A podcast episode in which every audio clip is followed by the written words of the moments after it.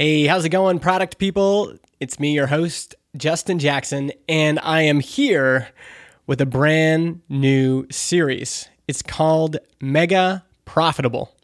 And the idea is I want to look at what makes a product business, a SaaS, software, digital products, whatever you're selling, what differentiates the businesses that are mega profitable from those that are just merely, you know, making the founder a living. And in this week's episode, I talked to Brennan Dunn, who's transitioning from uh, a course based business with double your freelancing rate to a SaaS called RightMessage. But we really delved into what he's done with uh, with double your freelancing rate and how he started basically with a ebook that made twenty five hundred dollars or something like that to a really profitable business. And he reveals numbers in this interview, something that doesn't happen very often. Normally, we only hear about top line revenue, but we don't hear about what the owner gets to keep in their pocket at the end of the year. And that's what we're delving into here. So if you want to hear more, you need to go to megamaker.co slash profit and sign up to get the rest of these case studies. But let's talk to Brennan Dunn right now.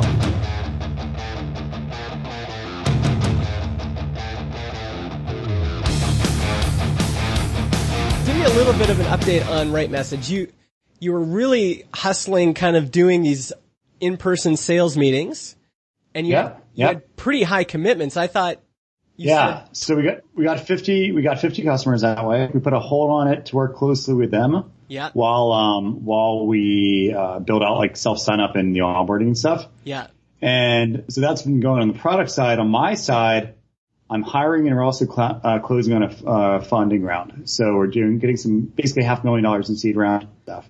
Cool. So it's good for us because it's people we integrate with. Yeah. So, um, like, you know, teachable and like they're investing in. So it's, it's strategic money, Yeah. but it's allowing us to really, we're bringing on like developers, we're bringing on, um, uh, what do you call it? A customer success person and stuff. So yeah, Yeah. I mean, it's, in terms of interest, our interest list is well over a thousand now of people who want to sign up. Um, Sweet. so we've got quite the backlog. Yeah. So it's just, uh, I've been more on the kind of like, I was in Atlanta the other day working with a coach who's helping us with scalability. So Yeah. helping us with growth and management and stuff. So it's unlike anything that I've been involved with before. Yeah. Um, so just making sure all the ducks are in order before we really accelerate the gas on this thing. So yeah. And what did you get up to in, in MRR with those 50? uh, a little over. A little over.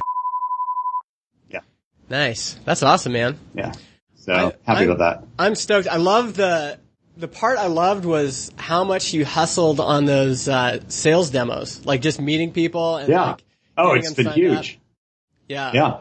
I mean, that's still like, so what the reason, I mean, it's good and bad in a way because it's bad in that I, you don't have any other time besides calls. So Yeah. you're just on calls all day and you can't actually work on the product. Yeah. But the good thing is learned a ton really because I wanted to do that. The mistake I made with PlanScope was I didn't do the one, on like I got this actually from, uh, from Andrew Culver Yeah. when he signed me up for Churnbuster years ago, he basically got, got on Skype with me.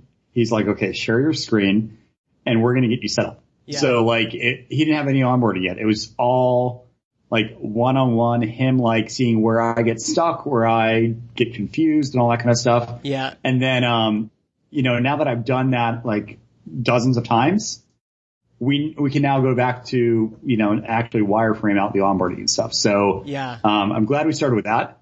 And then once we, so now I'm focused on basically the hiring side and working, uh, with everyone else basically on the wireframing and, and the onboarding. Yeah. And then it's back to, uh, cause we're still going to keep, I'm still going to do one-on-ones. Like I'm not, that wasn't like a short-term one-off thing, Yeah. but it won't be to the, it won't be the 40 hour a week things anymore. Yeah. It was just insane, but it worked so well. I mean, it was so effective for just intimately understanding like what are people using this for? What, what persuaded them on the marketing site and how does the product need to immediately fulfill that? So Yeah. our goal with, with self sign up and onboarding is minimizing the, the gap between okay, put in my, I clicked sign up on the sign up form Yeah. and getting the results I need. So I think we're, we're getting there. We're getting there quickly, uh, more quickly than we would have if we would have not done this exercise first. So, Yeah. And it obviously feels a lot different than, um, PlanScope.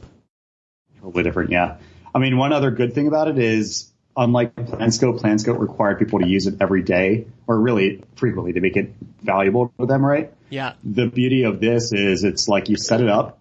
Yeah, there's some maintenance, but for the most part, it just works on, your. I mean, it's like, you know, Postmark, right? Or, or something like that. Yeah.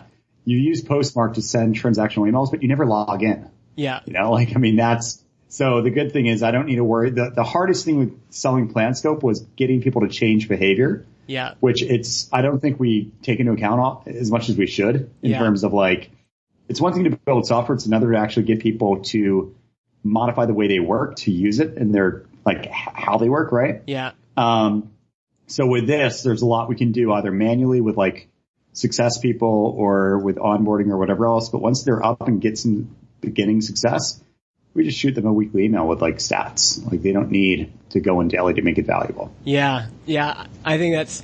I joke about this all the time that I'm still using Fireworks CS5, even Yeah, though I've bought. I've, I've bought Sketch and I you know I could upgrade on Creative Cloud or whatever, but I'm so used to using it, and old habits are really hard to change. But Yeah. if you called me up and said, you know, with a completely on a completely different kind of vector and said, I can install this thing on your website that'll make you 10 times more money and you pay me $100 a month for it. I'd be like, mm-hmm. okay, well, that sounds pretty good. Like it, it- it's the outcome I care about.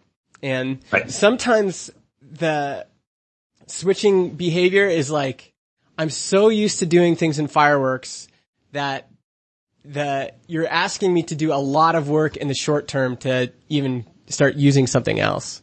Exactly. Yeah. it's that switching cost, right? Like it's it's not it's not about okay, this software is better or this is like more powerful or whatever. It's about I'm getting X degree of success with this. What's the delta between if you want me now to do get that success in another through a different device Yeah. or different app, right?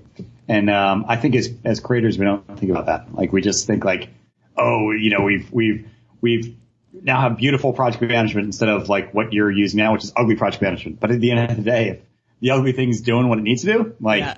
it's it's a hard sell, and that's why. Um, I mean, the big thing we're facing now, to be honest, is the on the education side. Like every the beautiful thing about these demos has been everyone gets it. All I need to do, like the way I pitch it is, um, you know, sell me sell me what sell me your product, right? Yeah. and they go into their product or whatever it is they're selling.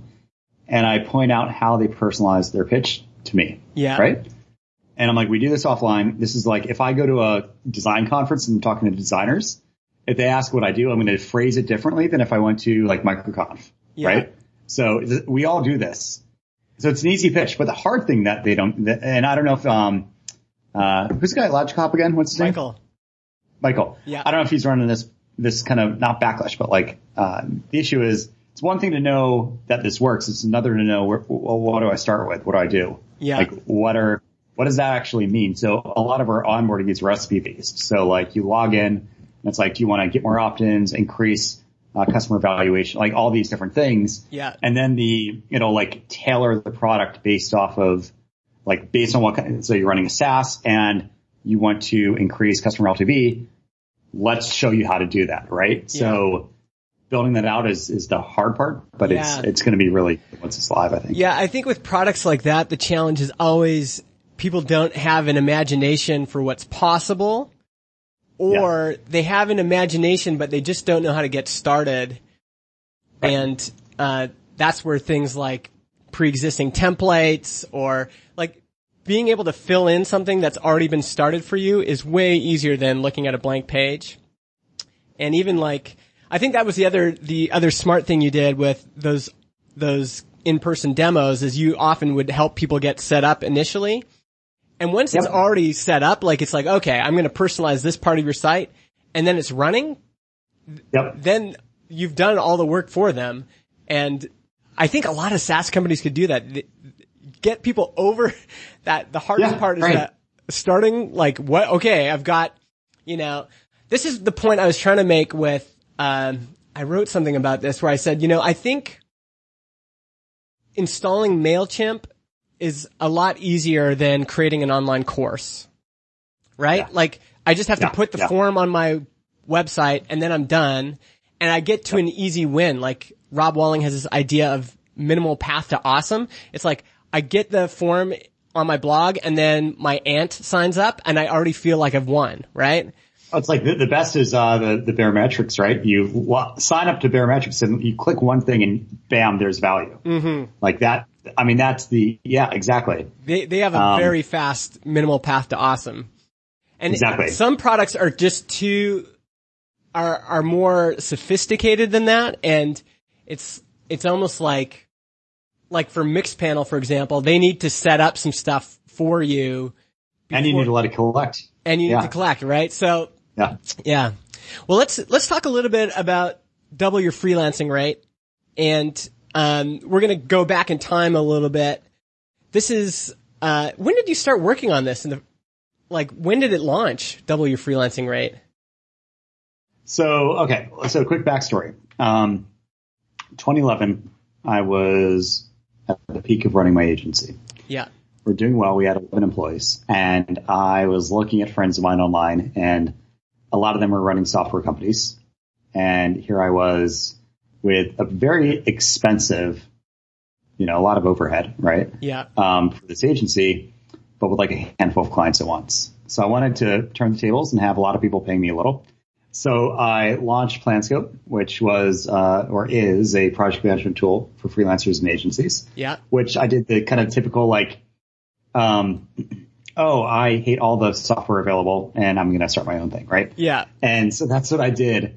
And the realization was it's, it's one thing, it's the easy part with building but getting actual people who are the right kind of people in front of it, that was hard. yeah. So I, um, I almost wonder if we need led- to if we need to turn that around. Like everyone's always like, "Oh, I hate using this software, so I'm going to build my own." But it's almost like you need to say, "What software do I love using that I Uh-huh. that I could just take to a different market?" Like, uh, Yeah. you know, like Mailchimp. You know, I love sending email newsletters, so I'm going to create ConvertKit, but just for this one group of people. with a certain niche. Yeah. Yeah, because it, it almost shows you like if something, if everyone's saying I hate my project management software, that's a shitty market. That just means that everyone's always switching off their, switching to different project management tools. Well, what I've realized since is people just generally suck at managing projects. Yeah. Right. It's, and they blame the tool. So like, I always say if I could go back in time, I wouldn't start with software. I would have started with a course on like how to, how to make badass clients by like managing clients correctly or managing projects correctly and then bring in the tools like the implementation. Right. Yeah. Um, but I, I, you know, the, and the, and the issue was I, I built this and I launched it and, um, you know, if they build it, they will not, they will not come. If you build it, they will not come. So I did the typical, like, well, I'd grown this agency. I knew a bit about like getting clients and pricing and stuff. So on the Planscope blog was where I started writing articles that were generally just consulting articles with the hope that somebody goes to Google and types in like, how do I raise my rates? They read an article. Call to action is something about Planscope. They click that and they'd sign up and it didn't work. Right. Mm-hmm. so I was getting traffic. I was getting people coming, but they weren't converting to Yeah. Planscope. So that's when I thought, well, you know, it kind of makes sense where if I was looking for information on pricing, I'm probably reading that because I'm like, don't have much money or cash flow issues or something. And, uh, there's a disconnect between reading an article about pricing and then project management call to action, right? Yeah. So I, that's when I got into like, let's do a, you know, I, I read like an article way back when about, it wasn't even email courses, it was just like autoresponders, right? Yeah. So I did a very simple five day autoresponder on basically exactly that, like how to have better clients that culminated with Planscope. Yeah. That started working, but it still wasn't like, it just wasn't catching on the way I needed it to. So, or that I was hoping. And, and I, here I was, I had exited my agency. I was trying to live off of SaaS. It wasn't making a ton of money. And that's what led me to think, well, what if, you know, I keep getting questions from people, especially customers of the SaaS, which is weird, about um, pricing. And that's what led to what was a $29, $29 ebook uh, that I called Double Your Freelancing Rate. And that was four four and a half years ago now. So. Okay, and so that was 2011 when you launched the book. 2011 is when I launched PlanScope. Okay. But um, yeah, it was like late 2012, 2013, I think, is when I did um, Double Your Freelancing Rate. And I kind of want to like paint the picture because this whole series is called Mega Profitable. And uh-huh. I want to paint the picture. The, the, idea is we often talk about revenue. Um, but revenue only tells one part of the story. There's also like, did this actually make profits? And so yeah. what did that journey to profit, profitability look like from launching that book and then kind of moving through to what you ended up doing, which sounds like it was like a course and then also kind of like, um, some mentorship and some other things. So what did kind of, was it profitable right away? And how did you keep growing those profits over time? But it was profitable in the sense that, so when I had my agency, we did about two million a year in revenue, but I brought home less than six figures mm-hmm. um, because we had a very high overhead, right? Yeah. Whereas with the ebook, the V1 Double Your Freelancing Rate, circa like 2012. Yeah.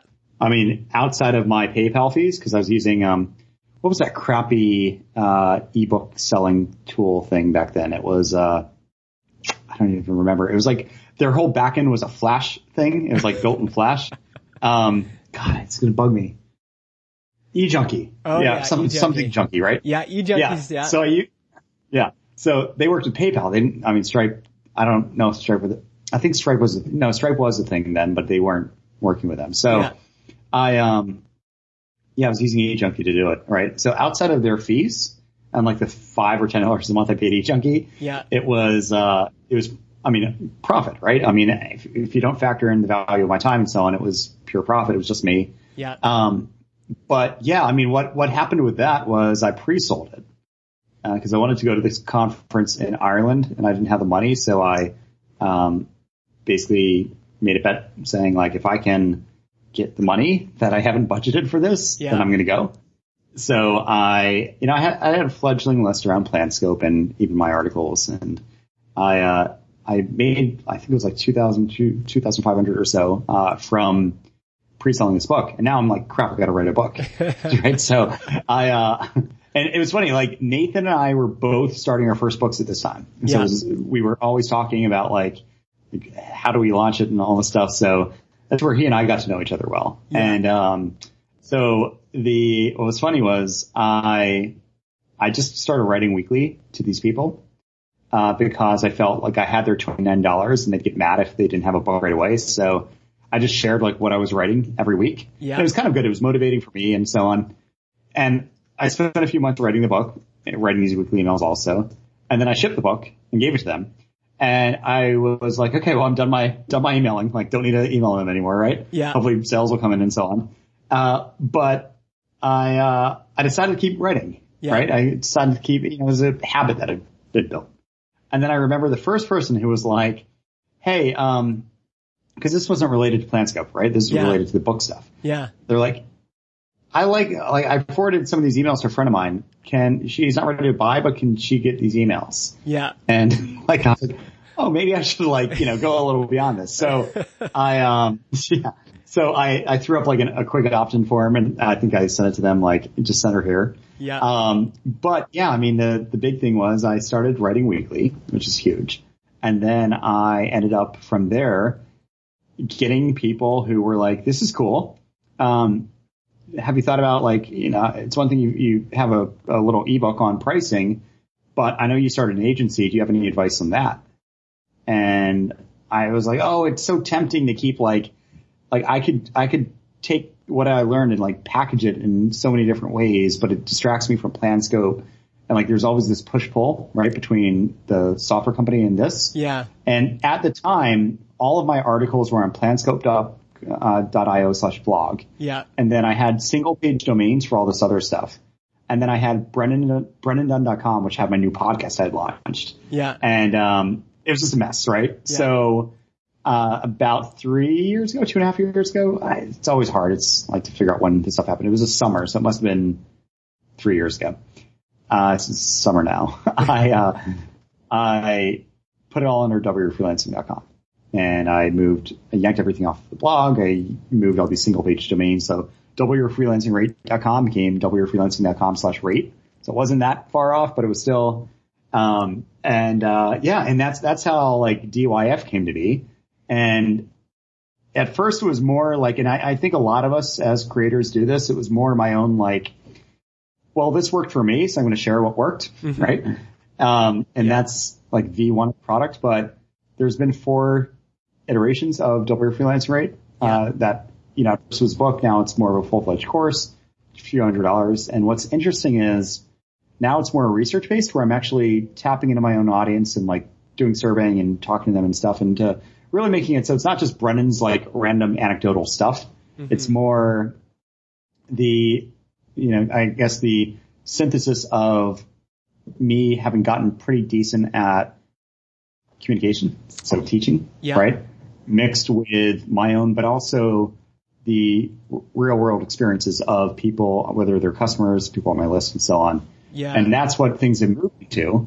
Um, and it's been definitely for the better for everyone involved. Um, but yeah, I mean, everything's been, been at, it was never like planned. It was more like, well, people keep asking about getting clients and I have a course on pricing, but if you have no one to, to pitch, like what's the point? So that yeah. led to courses on, on getting clients and so on. So yeah, that's been the trajectory really. You really followed what people were asking you about. That, that's the big thing. It seemed like you kept iterating on, you know, at, at first you were just trying to plug everything into PlanScope but people were like, we don't want that. We want to make more money with our freelancing business. And once you finally figured that out and switched, then you, it, it sounds like you were just following their lead. Like they would say, you know, this has been my experience using your stuff. Here's where the gaps are. And you were able to keep iterating that way. Right. And it, it made it, um, not only was I able to do that, fill in all these gaps on like, you know, okay, so I helped them with this how else could I help them? But it allowed me to not need to focus as much on necessarily getting new customers. Yeah. Right. I could cross sell and upsell, um, you know, which has become more automated. It used to be more of like a, you know, I do like these big launches and stuff. Yeah. But right now it's, it's nice because I get people in the door in one channel and then it just kind of like they, they self-select to move around the ecosystem of products. And, um, it's nice because, you know, customer valuation is able to go up pretty high um, and I'm able to point people toward like a first product based off behavior and how they come into my audience and so on. Yeah. And, um, yeah, it's been, it's been a really good, it's been good from the sense of I'm able to step back and think, okay, well, if I can survey people and figure out where they are now and where they want to be, I can guide them down that path because I have different products that help fill in, like you said, these different holes. Yeah. And, and at different stages, it sounds like too.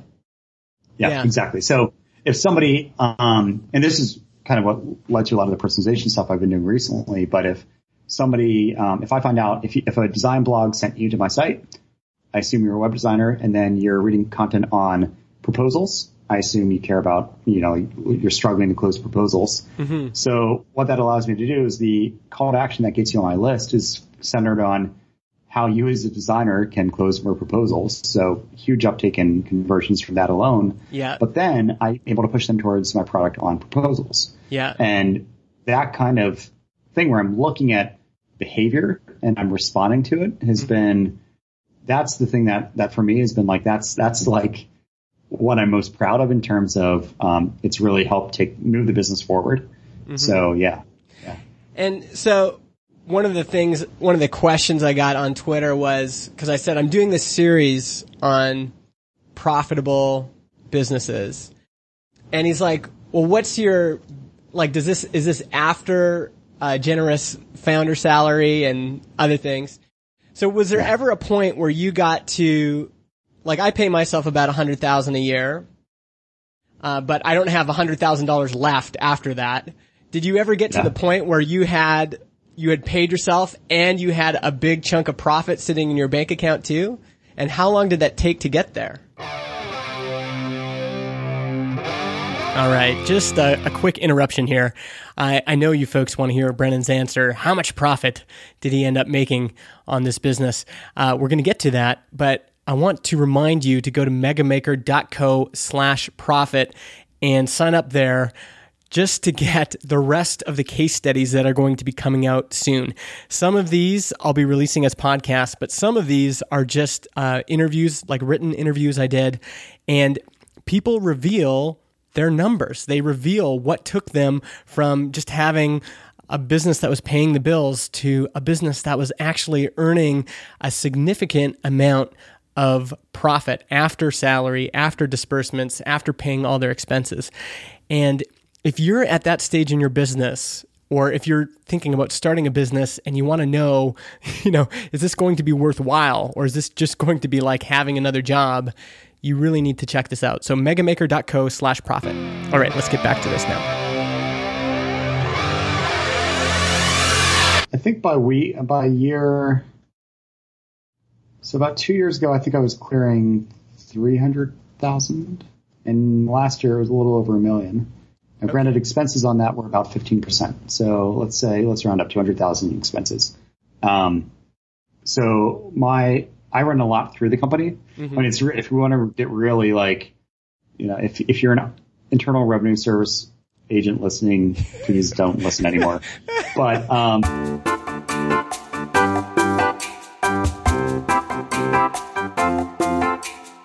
leave it at that. Yeah. but, but you know, by two years ago, you had, um, like if I, if I had $300,000 in profit, um, and then I decided to do distributions after that, that's still a pretty good nest egg inside of the business. Um, yeah. and, um, I think just to give people perspective again, in 2012, Brennan pre-sold the book and made $2,500 in pre-sales. Yep. Yep. And I, I just want one thing. I think we've when when you hear big numbers from where people are at now, you sometimes forget where they came from. Uh, and I hear people all the time who launch their first thing and make you know a hundred dollars or a thousand dollars or whatever. Yeah. And I'm like, that's pretty good. You you're in the one percent of people who have ever launched anything online and made any money. And the the whole key was Brennan, first of all, he decided to choose the product that was gaining more traction, which a lot of people don't have the the good sense to do. And then he iterated on that thing like crazy. And so it sounds like one of the things for you for getting becoming mega profitable, it was I need to keep iterating on this. And once you found something that worked, your costs kind of stayed the same and then everything after that was just profits. Right. I mean, it became advantageous for me. I mean, it's it doesn't really generally work for me at least to just try to. I mean, I, am I'm liable to do this often, but to jump around, it, it's better to just say this is consistently a product that does it very well. Um, I'm not I, like it's immediately fulfilled. There's no like rev share or anything going on, so it, it's all pretty much fine except yeah. for what Stripe takes. And focus on, okay, well, what is, how am I getting people to that, like through that funnel to get there and buy? Yeah. And then how do I amplify that? And, and that's the, you know, everything else, the other products are good because they bring, that's like the first sale, but then I realistically know within six months, somebody with a valuation of, let's say, two, 207, which is the average valuation of somebody um, within the first month or so who yeah. becomes a customer that spikes up to about six, seven hundred, depending on the segment. Like if it's an agency, it's in the thousands, but like it depend, like I'm able to know if I can, which is good because then if I'm doing any, and I haven't done this, uh, is to the extent that I need to, I'd love to get better at this, but paid acquisition stuff, I can say if I can realistically get X hundred, 207 within the first month. Yeah. Uh, for a new customer and then break it down and that, I mean, my lead value through my normal funnel, uh, depending on the type of, so I break it down by industry type. Yeah. But like developers, let's say, are about $60. So, um, I get a developer entering their email address in this opt-in form. That's $60 time that person, but that's going to be about 20 something dollars within a month, right? So I can make good decisions on that that then let me say, well, that's a really high valued, uh, audience survey because I, I do well with them. Yeah. So my strategically, let's acquire more of them. So what does that mean? Um, maybe there's paid ways of doing that, which obviously lower profitability there, but also guest post podcasts and so on. And um, that's been something for me that's been extremely like having those metrics and numbers and uh, working with them uh, has been a really good thing. Yeah, that that was kind of my follow up question is you know, there's some people that are just starting off and they're like, man, if I could just have revenue, that would be amazing. There's other people that, you know, maybe they're like me, they're sitting at probably, after I pay myself, I've probably got five, 10% profits in the business. Um, and then there's folks like you that have, you know, you've increased profits quite a bit. But business is hard at each of those stages. So what kind of obstacles have you had along the way that you had to overcome? And maybe like what are you struggling with now? What does a more profitable company struggle with at, at this point?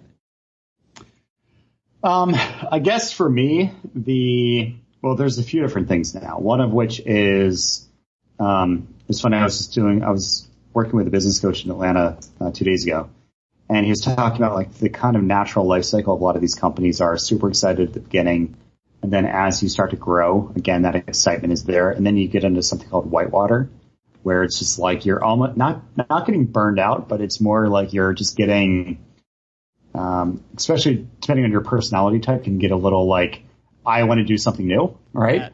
Yeah. Um, instead of going above that hurdle and like pushing forward. Yeah. So, uh, you know, there's I think a, on a smaller scale, there's been a lot of that whitewater yeah. throughout kind of the, the creation of this thing. Um, I mean, part of it is just like I mean, there's I mean, it, it, you ever look at like um like a like a stock chart, right? Like for a stock, right? And you're looking on like the week level, and it's like could be down, down, down, down, down, down, down yeah. right? Like just sucking this week. But then you zoom out, and it's just up and to the right, yeah, right? And I think a lot of us we're in that like sales have like no one's bought this week, so you think like, like you start to question like is this like dying? Is this blowing? Like am I done? Yeah, right. And I mean, I get I I'm sure we all get like these things all the time, right? Like, especially if you do a lot of big launches and then most of your sales come from that and then the rest is kind of like nothing. Yeah. Um, you know, like, I mean, it's easy to feel that. Yeah. So, you know, it's, it's that, but it's also the context switching where, you know, I've naturally, especially with Double Your Freelancing, I've been re- reluctant to delegate probably more out of fear if you want to psychoanalyze it, fear of like, can actually people uh, do this without like me needing to jump in? Like, would I actually be gaining anything by delegating, you know, this and that out? Yeah. But, um, you know, it's, it's that kind of stuff where I've been like continuously thinking like, okay, th- you know, I started the day thinking I just need to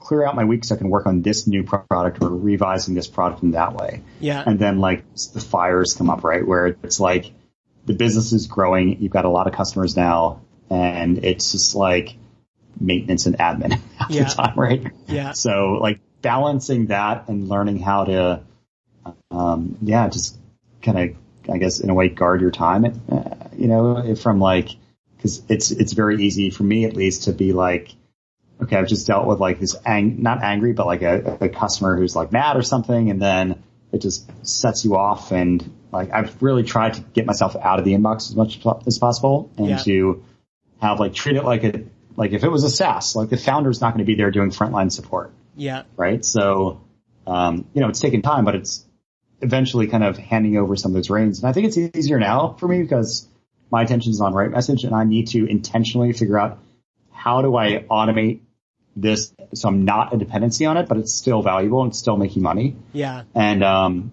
you know, that's kind of where I am now and it's still it's still a work in progress to be honest. But, yeah.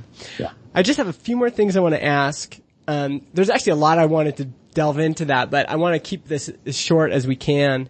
Um, the what have you tried on maybe the expense side that ended up being too expensive that you had to pull back on? I can tell you. So I had a um a, premium course called the Double Your Freelancing Academy. Okay. And it cost nine thousand dollars to join, which and it was a seven month long program. Sorry, that was 1, very 000? high.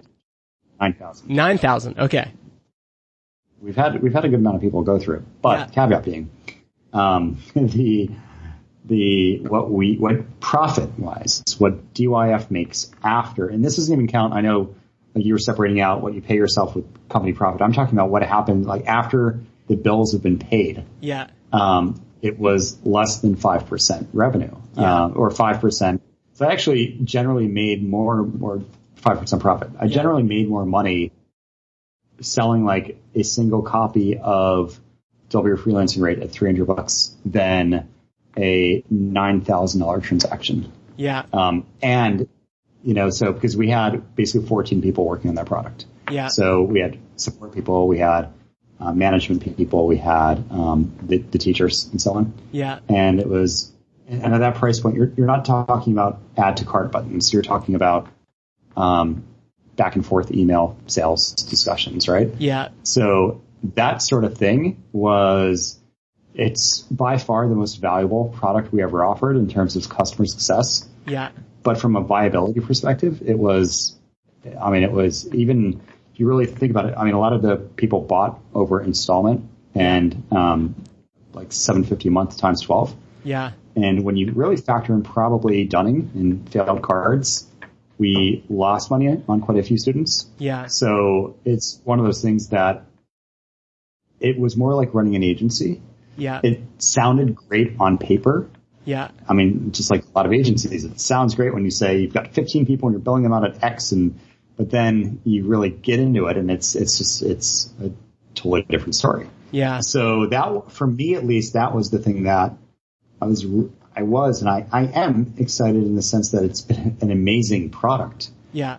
But when you're selling a $9,000 thing and you're not like a Walmart Yeah. and you're only making 300 bucks on it, Yeah. that is, especially when there's high risk of defaults and such. Yeah. It, um, yeah, it, it, that was a, that was, a, I mean, it, it, again, it's one of these things where everyone's trying to go. And, and the advice I got actually, which was interesting, was we, we tended to have everything high touch. It wasn't like a really expensive $9,000 video course. It was live for seven months every week for an hour training Yeah. and teaching. You know. And the feedback we got from some people was, you know, like you have this, you're in this dead zone where people will pay 2000 maybe 3000 for like a product that has maybe like a few calls or something like that but for the most part it's it's like set in stone it's a video course Yeah. like one ever meets things right um, but then there's this 15000 plus dollar you know range where you have it's more like coaching but it's sold as a product right and it's Yeah. scoped but then there's you know no man's land in between and I, I put myself there Yeah. and it, I, I really understood why it's it's really hard to to do that. So anyway, that that was the from like an expense perspective. Everything else I kept fairly lean. Yeah. Um, I, I really like the low touch, uh, smaller transaction. By smaller, I mean just you know three figure ish Yeah. uh, transaction um, that is pretty self managed. Where like if somebody writes in with like a thirty paragraph email about is this right for me, we're not even going to respond. Yeah. Um, but yeah, that was that was quite the experiment that um, didn't end up panning out. And and this is the one. kind of evaluation you need to do really is at the beginning when you're you're testing an idea out. It's so easy to say I'm going to work like 80 hours a week on this. I'm going to, you know, invest whatever it takes to make it work. But at some point you've got to evaluate like you did. Am I making any money on this? And that has to include things like my time, stress level, uh, other people I'm paying, and failed transactions. You know, is this Exactly. worth it at the end? And that's why I think profit is such a good bellwether. indicator. is that Yeah, I mean that that's why when companies brag about having 30 employees, I'm like, okay, so you have a crap ton of business expense. yeah, Nice. yeah, exactly. Like, I mean, it makes sense oftentimes, but sometimes like I don't I don't see that as a bragging right. Yeah. like, I mean, it, it's impressive, but it's not. Yeah. And this is where I think folks need to to put on their critical thinking when they see, for example, uh, whatever, let's say a million dollars in revenue, which you know a a lot of people would love to have a business that's making a million dollars in revenue, but if they have twelve to fifteen people on staff, that number sounds a lot less impressive, doesn't it? Because you know that they have to pay all those people, and really uh, my my buddy Thanh at uh, Asian Efficiency. He says, uh, I, I, think he got this from that book, Profit First, or, or whatever it's called, but he, he says 5% profit margins is the new break even. Like if you're at 5%, you're basically at break even. And break even means there are some months where you're going to lose money on the product and some months where you might make enough just to keep the business floating. And I think that's a, it, it's good for us to keep that in mind no matter what we're working on is at some point to sit down and go, okay, this was a $9,000 product, but if we compare it to this other thing, this other thing is making us way better money for way less effort. exactly. And it might look less. I mean, you get 100 people at 9,000 apiece. That's 900,000, right? right? Mm-hmm. That looks impressive on paper. But when you really factor that in, that's like uh, 100 times 300, so 30,000 or whatever that might be in profit. Yeah. Where, um, you know, getting like for the effort that went into that, you could have gotten significantly more profit. Yeah. Uh, by going after, yeah. It, and again, it's not like, I'm not trying to say that's the only, like, don't do big premium, don't do that kind of stuff. It's just for, for me and the way I wanted the company to run and every, it just didn't work out well. Right. Yeah. So, um, yeah, I mean, that's, that's the kind of thing that I, but, but it's easy. It's easy to say, oh, I'm going to have this crazy member, and I know you do this too, but like, you know, this membership site thing, and I, um, it all sounds great on paper, but then you deal with the commitment of people needing to pay monthly for something, and then like all that, and then how do I deliver ongoing value to them, and like so on. So yeah. like for for my own purposes, I found that for me, what is best is a thing where you pay this and you get this. You pay this amount and you get this much value. Yeah. And that's it. Like it's not the value isn't unlocked over time or anything like that. Um, so, but but I, what I'm trying to get at is the model could have worked. Yeah. It just for the way that I wanted the business to run, it didn't. Yeah. So. Yeah, and I think, and we can end with this. One of the kind of impactful conversations you and I had at MicroConf was because you're further ahead than me. I I didn't go full time with products until 2016, last year. And one of the things you said, looking at me, you said, Justin, you're working way, way harder than me and way, making way less money. And it's almost like you were evaluating my profitability. You're like, not just in terms of like, yes, my time is worth something, but also my stress, the, you know, mm-hmm. the, the amount of things that could go wrong, the uh, amount of buffer I have for things like getting sick or whatever. And you've got like a million kids too, right? And I've got four kids and, you know, all that other stuff. And so I think, do you want to talk a little bit about that just to close? Like, what, what are some things you think people get wrong around that of, you know, the, maybe not evaluating how they're investing their time or how they might be able to move to something, uh, that's better?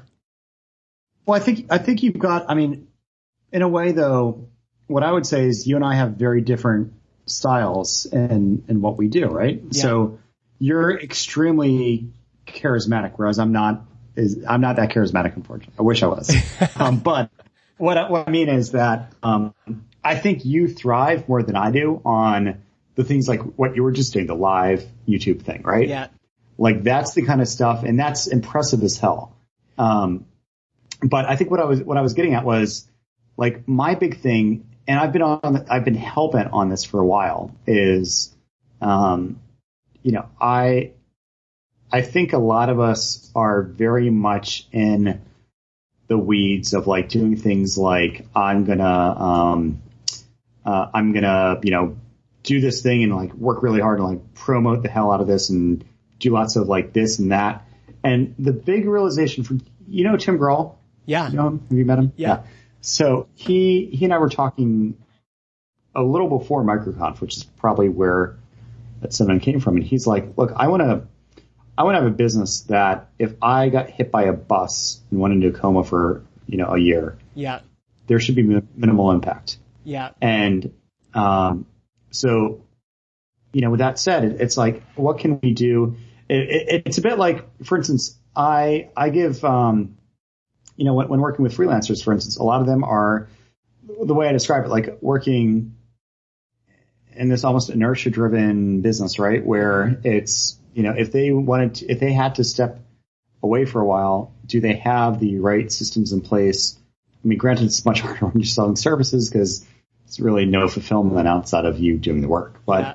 um, what I, what I like looking at and what, what interests me the most is maybe this is the lazy developer in me, but I'm looking at like, what can I do to systematize as much as possible stuff because computers are awesome and can do things without manual input. Yeah. Um, so like in my case, that meant I don't want to be on the hook to write a weekly email in order to get new sales. yeah. I want to have things that will look at like what have people read and what haven't they read and what what are they focused on and send them weekly emails entirely automatically yeah. um, based on the, the the content I write. I mean, if I was doing this from scratch, like with RightMessage from scratch, I don't have a stable of content to to do that with, right? Yeah. Um, but I'm always looking for like what can we do to make it so we're not we can focus high level R and D, like really running the company, Yeah. and even if it's a company of one, Yeah. versus the like I need to bang out broadcast emails so I can keep getting sales. Yeah. you know. Yeah. So that's that's what I find fascinating, like that kind of stuff. You know. Yeah, and I think that's super important. Like at the beginning, you're just hustling so hard, but what what was, Turn that off. Yeah. what was kind of like helpful for me to hear from you was Justin. I've been doing this longer, and if you want this to be sustainable, like if you want to last, um, you you need to systemize some systemize something. So first of all, that you have more time to think about your business, right? Even if you're a company of one, like you said, the founder's number one job is to just think about the business. Like what's coming up next? What am I seeing? What research am I getting? What patterns are emerging? And if all I'm doing is in the weeds, like work, work, work, it's not going to be sustainable. I'll never grow the business to be actually Well, it's profitable. a job, right? Yeah, I mean, that's kind of job. what I mean. Yeah. Yeah, yeah. And I think that's the, the switch that I'm now making is that, okay, I've proven that I can make a living from this, but a business's whole purpose is to make profits. If I'm investing my time in this and more time and money in this than the stock market, I better hope that this is going to give me better returns than the stock market. And that Absolutely. means 10, 15, 20% profit margins.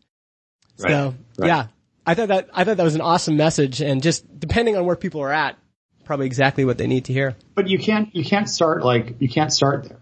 I mean, you need to start. I know, like I so you we were talking. I know I never know when you start recording, but Yeah.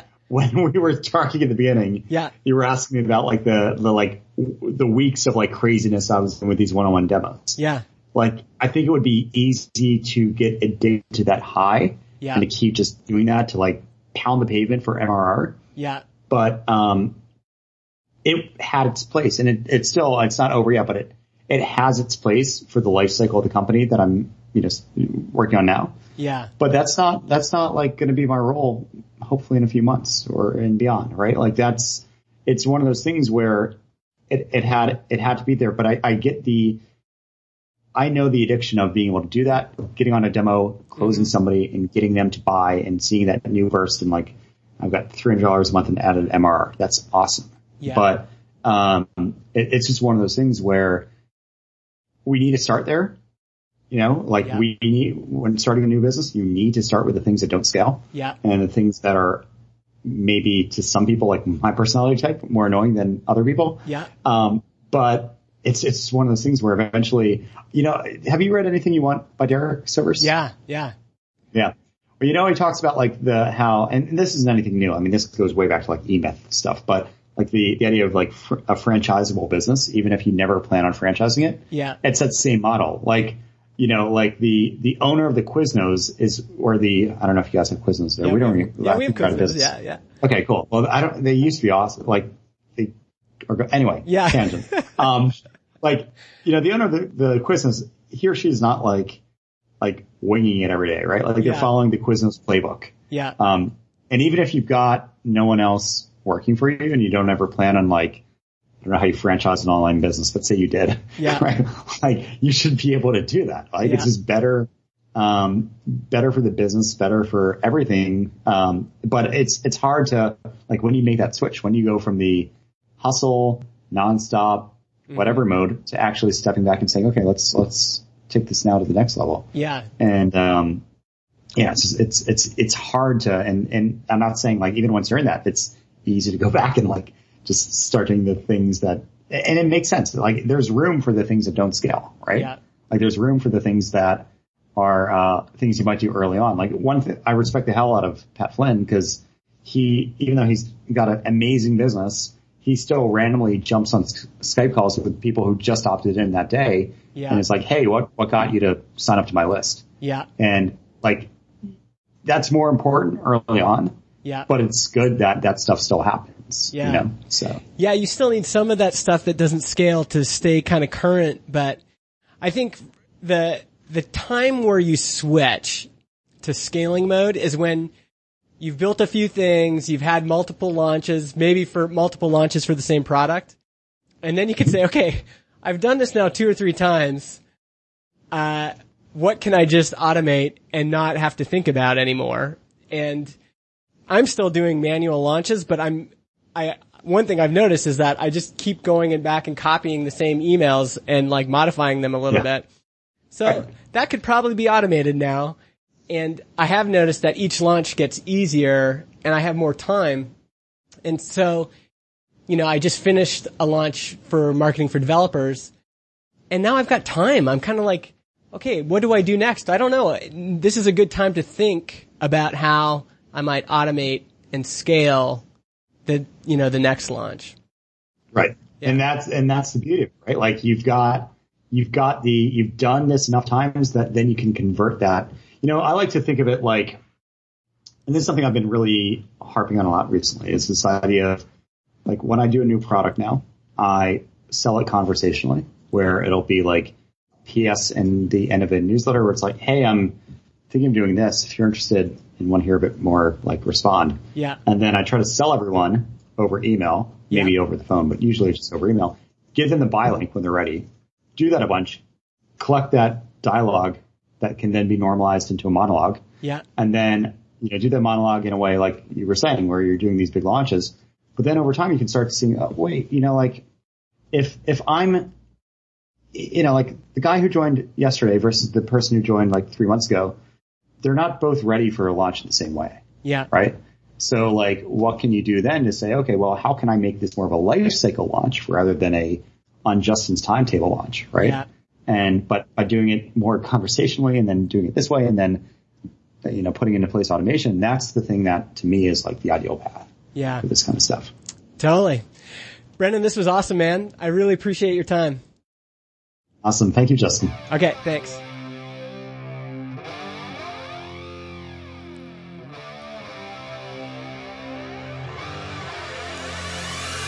So that's it for the first mega profitable episode.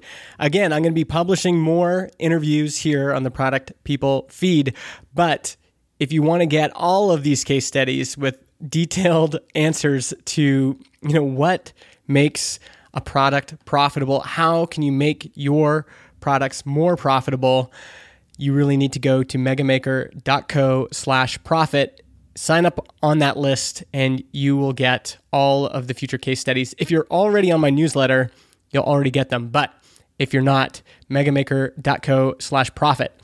Also, please go on Twitter, thank at Brennan Dunn. Uh, go and check out his new project, rightmessage.com. Also, go and check out doubleyourfreelancing.com. If you, especially if you're a freelancer, is got tons and tons of great stuff for you. I'm Justin Jackson. You can follow me on Twitter, the letter M, the letter I. Justin, if you're still listening, could you just hit me on Twitter and say, hey, I heard the episode and tell me what you thought? That'd be awesome. Also, because this show hasn't been as updated as much, if you go to iTunes and leave a review, that would be amazing. All right, folks, talk to you later.